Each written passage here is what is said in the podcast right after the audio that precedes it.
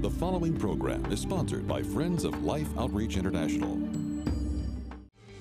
Coming up on Life Today, Beth Moore challenges us to help believers out of the traps of sin. People out there need to hear that you can be very much in Christ and in sin. Someone?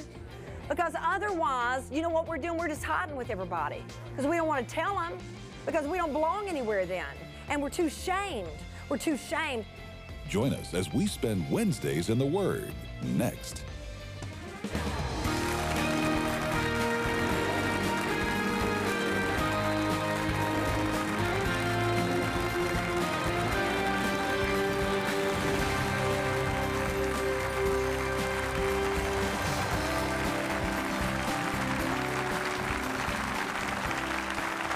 You're great. Thank you very much. You're kind and we appreciate it. Welcome to Life Today.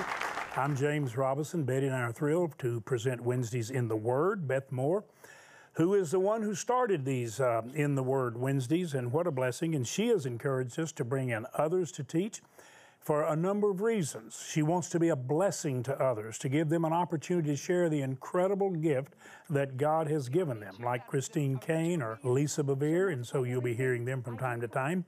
But you're going to hear Beth. She's talking about a man and his demons.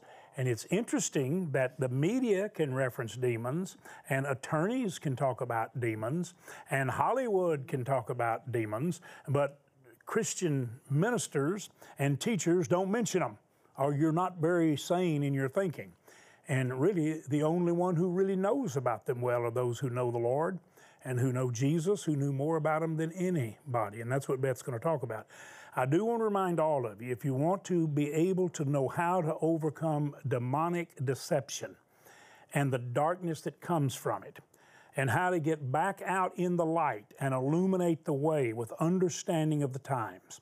You really want to know what is important, why it's important, and how we can deal with these challenging issues effectively. Go to the stream, stream.org. Here's Beth, Jesus and the man with demons. And boy, does Jesus know what to do. Beth Moore.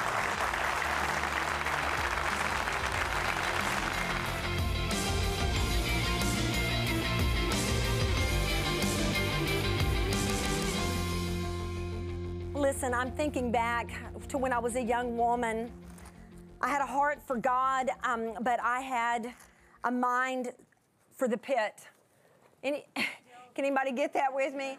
Truly, I had a heart for God, but I had a head in the pit, and I just truly believed my own bad press. Um, I had such a low um, estimation of who I was, and it came out of a you know, I've, I've, said so many times, I don't know who I would have been had I not gone through um, young uh, childhood abuse. But the fact is that I did, so I don't know. I don't know how to take it out of my. I might have, maybe I would have been the same kind of person that I was, but I was abused, sexually abused so early that I have no memory of life prior to that time. And that's a heck of a way to grow up and you grow up with a whole lot of shame and then you do a lot if, if you're like me at least i did i just did a lot of stupid things because you have no boundaries. And it's, it's a hard way to live. It's a very painful way to live. And i can remember um, just being so miserable because the holy spirit was living in me. I was in christ but i did not know how to live in the spirit and so I just would cycle in and out of that pit over and over again. And it didn't always look the same, but it would be another pit. It just would have a different kind of label on it. And I'd find myself in it, try to scratch my way out of it, tell God how sorry I was, and I was. I was. I just was powerless to stay out of it. I'd go right back to it again. I can remember uh, being a young woman and going in to a Christian bookstore and looking through the shelves for something that would talk to somebody who had done all of this as a believer. I could find all sorts of materials that talked about people who were once like this, then they met Jesus, and then they were like this. That was not me. I wish that had been me. That is an easier way to live. It's easier on your mind. That was not me. I was a child when I vividly and authentically invited Jesus Christ into my life as my personal Savior. I was taken with Him. I had already begun to have an affection for Him. I am positive that I was in Christ, but I am telling you that I went back and forth into one area of sin or bondage after another perusing the bookstores for some kind of hope for somebody who would say, I knew him and still got in this mess, and that they could still get out with dignity. I could not find it. You can find it today, but in those days, maybe it just wasn't in my bookstores. But I am telling you, there was no such thing, no such message and it is the very reason why I'm so sorry I was the one um, that could have been qualified to write a book called When Godly People Do Ungodly Things. But I am telling you, people out there need to hear from some of us, and a number of us are talking now, that you can be very much in Christ and in sin. Someone? Because otherwise, you know what we're doing? We're just hiding with everybody because we don't want to tell them because we don't belong anywhere then. And we're too shamed. We're too shamed. Look at Psalm 32, verse 1, and then I want to show you verse 5. Blessed is the one whose transgression is forgiven, whose sin is, I wonder what word many of you have there in that verse, whose sin is covered. Blessed is the man against whom the Lord counts no iniquity and in whose spirit there is no deceit. Look at this because it talks about our sins being forgiven and covered. Look at verse 5 because you need to see uh, the concept and how it's in play here. It says, I acknowledged my sin to you and I did not cover up my iniquity. I said, I will confess my transgressions to the Lord and you forgave the iniquity of my sin. Look at this beautiful uh, principle. What I do not cover up before God, He covers. He covers with the blood of his son. And it is the most beautiful concept because it said that the psalmist told, tells us in Psalm 32 that it literally, the conviction, his bones were nearly wasting away. His whole body was sin sick because he had not confessed. And he said, I did not cover it up. I brought it before him, and then he forgave me and covered me over. What does he mean? He clothed him. He clothed him in robes of righteousness. I love uh, Proverbs 31 25. All of us women uh, that are familiar with this verse surely love it. Strength and dignity are her clothing. I cannot think of a more pertinent verse for our day, this day in which we live, when we're trying to be women with a little bit of dignity in this world that surrounds us, where to be valuable is to be sensual. God help us. God help us. Strength and dignity are her clothing. Okay, you guys have got to turn with me to Acts chapter 9. Um, I happened on something in study. I have to believe I didn't just happen on it, that God sent me there as I was um, on the topic, on the theme of robed. I have looked in every single scripture because I was so fascinated that the man had not robed himself. That's how one of the, um, a, a very literal rendering of it would say not clothed himself, had not robed himself for a very long time. And then we're told at the end of the narrative that he is clothed or he is robed. So I looked up every single place in the scriptures where there is a reference to robes. Acts 9 36 through 41. Now, there was in Joppa a disciple named Tabitha, which translated means Dorcas. She was full of good works and acts of charity. In those days, she became ill and died. And when they had washed her, they laid her in an upper room. Since Lydda was near Joppa, the disciples, hearing that Peter was there, sent two men to him, urging him, Please come to us without delay. So Peter went with them, and when he arrived, he was taken upstairs to the room. All the widows stood around crying and showing him the robes and other clothing that Dorcas had made while she was still with them. Now, I realize Dorcas is an odd name. It's not the female name for a dork. It's not like there's a dork and then a female version of a dork is Dorcas. I, I, I know that's a little bit odd for us, but he's going to explain it right here. In verse 40, it says, Peter sent them all out of the room I love this. Uh, please get into this visual with me. Sends him out of the room. Now, this is Peter one of the disciples of Christ. Christ, by this time, has been raised from the dead, has appeared to them over a period of 40 days, rose right before their very eyes on the Mount of Olives, was taken up, ascended into heaven, and had a seat at the right hand of God. Pours out his spirit 10 days later um, on, um, on these disciples and gives them the, the uh, prophecy of the Holy Spirit on my sons and my daughters, and they will prophesy in my name. And they begin proclaiming the great gospel in numbers that exceeded anything that they had seen in those three years as he burst wide open the entire region for the gospel of Jesus Christ through the power of Christ's Spirit. So now we've got Peter. These are the disciples now ministering out and about. By this time, um, we're already seeing a great persecution. Uh, Peter is a mighty man of God, filled with the Spirit.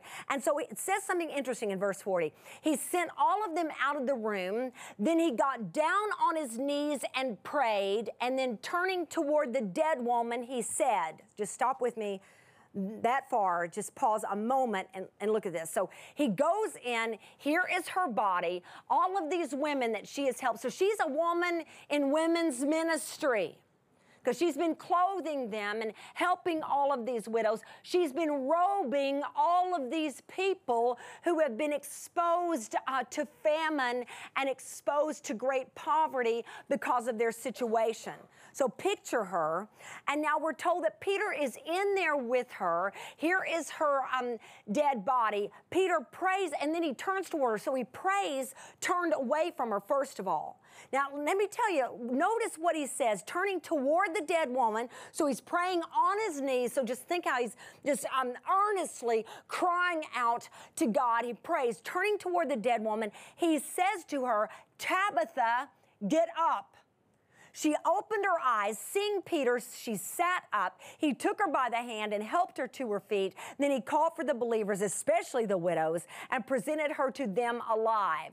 What had we already heard her name was? Dorcas. Because Dorcas is the Greek version of the Aramaic name Tabitha. But I just want to throw something out here to you because this moved me so profoundly in my study time.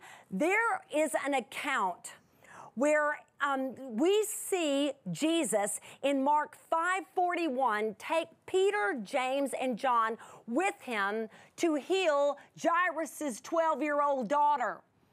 And so they're the only ones in the room with him when he is going to raise this little girl from the stone cold dead. Now, I want you to hear in Mark's version what he says to the little girl. This is Jesus talking to the little girl, Mark 5:41. He is going to speak in Aramaic to the little girl, and he says, Talitha kumi. Talitha kumi. Talitha is a common noun that means little girl. It sim- simply means little girl, arise. Little girl, get up. In this scene in Acts chapter 9, anybody getting excited with me? I love this concept. In this scene in Acts chapter 9, Peter finds out what the woman's name is. We're told the name in Greek, but he knows her as the Aramaic name. He knows her as Tabitha. The moment he would have heard her name, a dead woman by the name of Tabitha, don't think he did not think back to a scene when he had been with the great and glorious Savior, the Lord Jesus Christ, who leaned over a dead little girl and said, Talitha Kumi, little girl, rise up. There is only one consonant difference in Talitha Kumi and Tabitha Kumi, which is what he would have said in Aramaic. Both of them say, get up. It's the difference between one is a proper noun and the other is a common noun. One was a real live name, Tabitha. Uh, the other one was Talitha, that meant little girl, and he said to him, Get up. I think Peter gets in that situation, finds out what her name is, and thinks, Oh, I've seen this. I've seen this. I cannot raise the dead, but I know someone who can because I saw him do it. I know it. I wonder if that name, the fact that she just happened to have the proper noun name of Tabitha, might have rung a bell to him. I have seen the stone cold dead raised, and I know how he did it because he turns away from her. Anybody into it with me? He turns because he's got to get his nerve up. I mean, it's not every day that you call the dead back to life. Not every day. So he turns away. So don't you know he's just going like, I saw you do this. I saw you do it. And it's surely, you said greater works than these. You said we'd see greater things than these. This is a really great time to do it.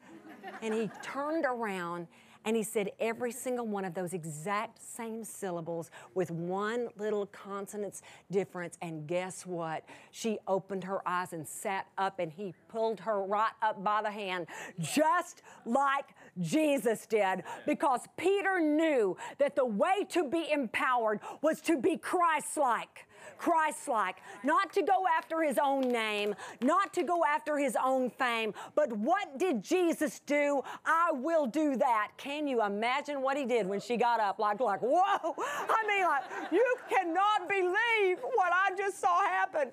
Nobody would have been more shocked, perhaps, than him when that woman got up and he presented her back alive to those women. Now, all of that to say, I love all of that part. She was a maker of robes.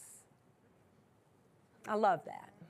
I started thinking, I want you men to go here with us because remember, gentlemen, that so often we women really have to enter in with you on the scriptures because so often we're called in the scriptures the sons of God and and um, we are referred to, we have to get into that picture with you when we're talking about um, men in the scriptures. And so we're identifying as a woman in the scene uh, where it's men so often. So I'm going to have to ask you, men, would you do that this time with us? Wouldn't it be something if God raised up people in our generation that robed other people? Maker of robes covering us, not taking our pictures and putting them on the internet. Or, God forbid, having us in such a place of mental indignity that we will take the picture of ourselves and put it on the internet. But instead, there are women and men raised up that can be trusted with those who are exposed and shamed and in our theology of our discussion, naked. And they're clothed. They're clothed. Are we people who clothe other people? That is the question on the table today. Do we clothe people?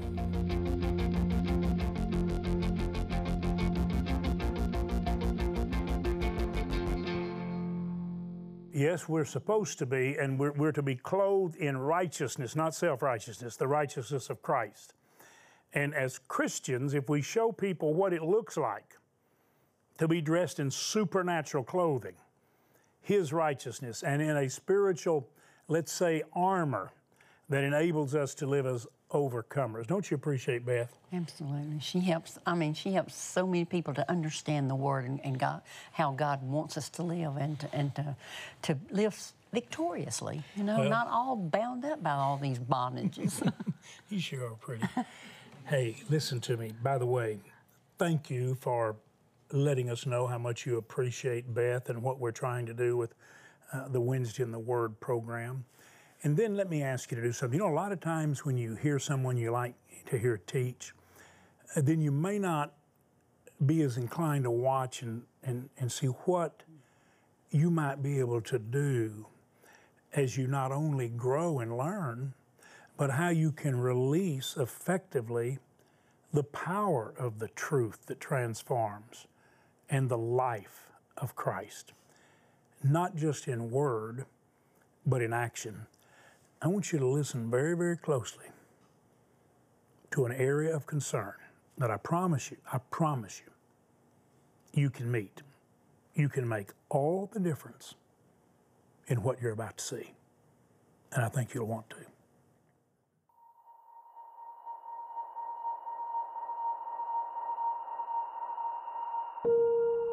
There's little stronger than a mother's love a deep desire to protect, to nurture.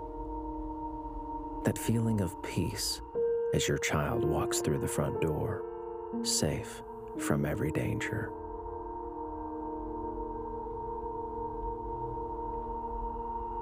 But what if they weren't safe? What if the greatest danger lies in the most basic substance? Water. This reality has haunted Tri Mang every day since it took the life of her youngest daughter and continues to threaten this precious one who remains. អត់ពិបាកជាងគឺគឺបាក់ទឹកបើអត់ទឹកដឹកឆ្ងាយទឹកឆ្ងាយអញ្ចឹងជួការមានបានទៀតហើយណាមួយគ្មានសមត្ថភាពទិញទឹកស្អាតគេទេព្រោះនៅស្រុកព្រៃគ្មានរលុយទៅបានទិញហូបហ្នឹងសឹងតែមិនបាន មានរំថាបាអាណិតកូនពេលទៅម្ដងម្ដងម្ដងពាក់ស្ដីឲ្យតែរឿងទឹកស្អាតចាំមកវាយើងហូបទឹកមិនស្អាតមានលុយឯណាសមត្ថភាពទិញទឹកស្អាតគេ It's hard for us to imagine something so essential being so difficult to obtain. But for Tri Mang, it's practically impossible. កម្មទៅខូចថ្មីថ្មីគិតថាមិនចង់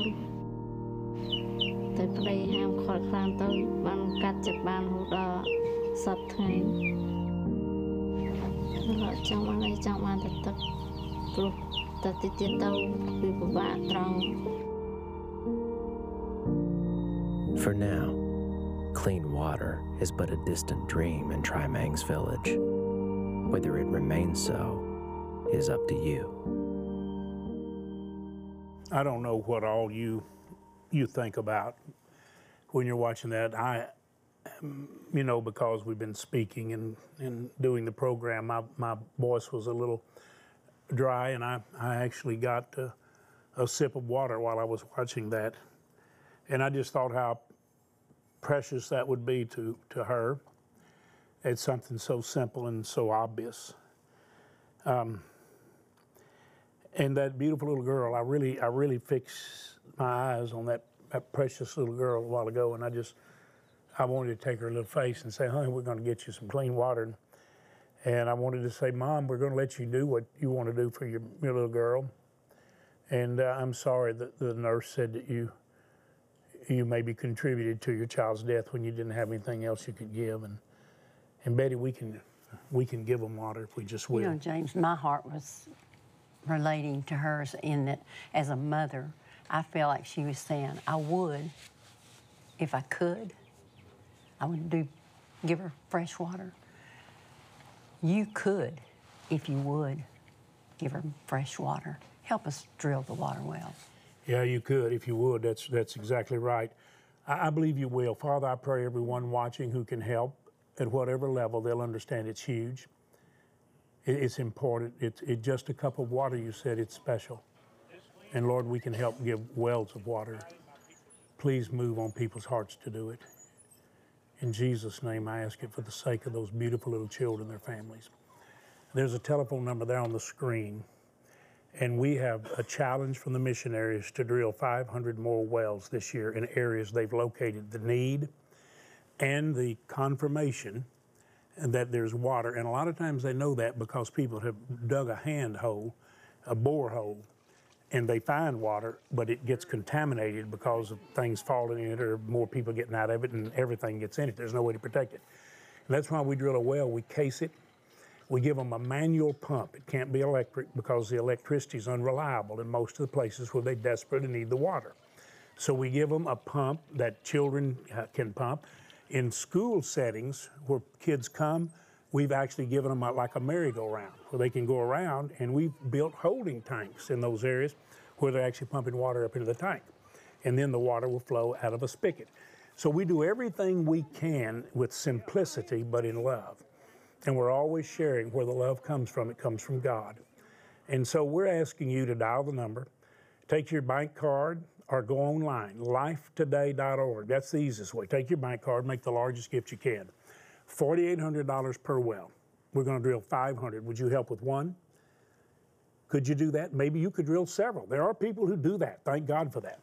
But most people give by giving 1200 or 2400 and pray others join them. Most of the support comes from people giving $48, which gives 10 people water, or $144, which gives 30 people water the rest of their life. there's a level at which you can help. Would you do it? We have some gifts we want to send you to bless you, to say thank you. But we're asking you right now to express the love of God by giving fresh, clean water and changing everything for people in very difficult circumstances. When we give them water for life, they're always glad to hear about the water of life because they've seen His love. Thank you for helping us share it. Every day, millions of children are forced to make a dreadful choice drink filthy, polluted water filled with deadly disease, or die from thirst. No child should ever be faced with this decision. The good news is there is a solution. Mission Water for Life is one of the most exciting and viable demonstrations of God's love in the world today. Suffering can end because clean water changes everything. With your gift today, we can establish and drill 500 water wells for remote villages in over 12 different nations. Your gift of $24 will help provide clean water for five people. A gift of $48 will help provide for 10 people. $72 will impact 15 people. And $144 will help provide fresh, clean, disease free water for 30 people for a lifetime. With your gift, you'll receive the Everyday A New Day devotional. Broken out into the four seasons of the year, this daily devotional features scriptures, inspirational thoughts, a Bible reading plan, and a place for you to journal each day. With your gift of $100 or more, you may request the Names of Jesus pen set, one inscribed with the names of Jesus found in Scripture, and the other reflecting the gifts of the Spirit. Finally, please consider a gift of $1,200 to help provide water for 250 people, or a gift of $4,800 to help sponsor a complete well, and request this beautifully framed canvas print of The Forest Chapel by Thomas Kinkade. Please call, write, or make your secure gift online today. I really believe that, that you did see that you can make the difference. Just a cup of water, perhaps a gift toward a well of water. We want to send you the name of Jesus pens. These are absolutely beautiful. And uh, you'll find them effective not only in writing, but in a witness. Every day, a new day. By the seasons of the year, every day, devotional thoughts, and then a place for you to journal your thoughts and grow. Thank you so much for your help. Thank you for helping us share life today and every day. Tell your friends to watch Life Today. Thank all of you for coming.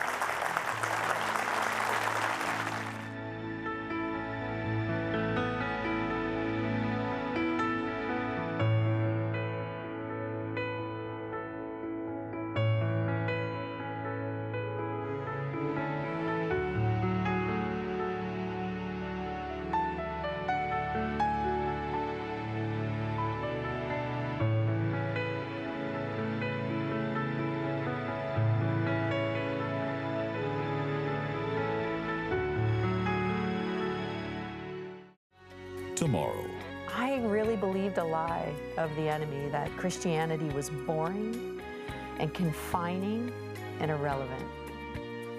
Life Today is made possible by the supporters of Life Outreach International. Your gift will be used exclusively for the exempt purposes of life. The ministry features specific outreaches as examples of the programs it supports and conducts. Gifts are considered to be without restriction as to use unless explicitly stipulated by the donor. The ministry is a member of the ECFA.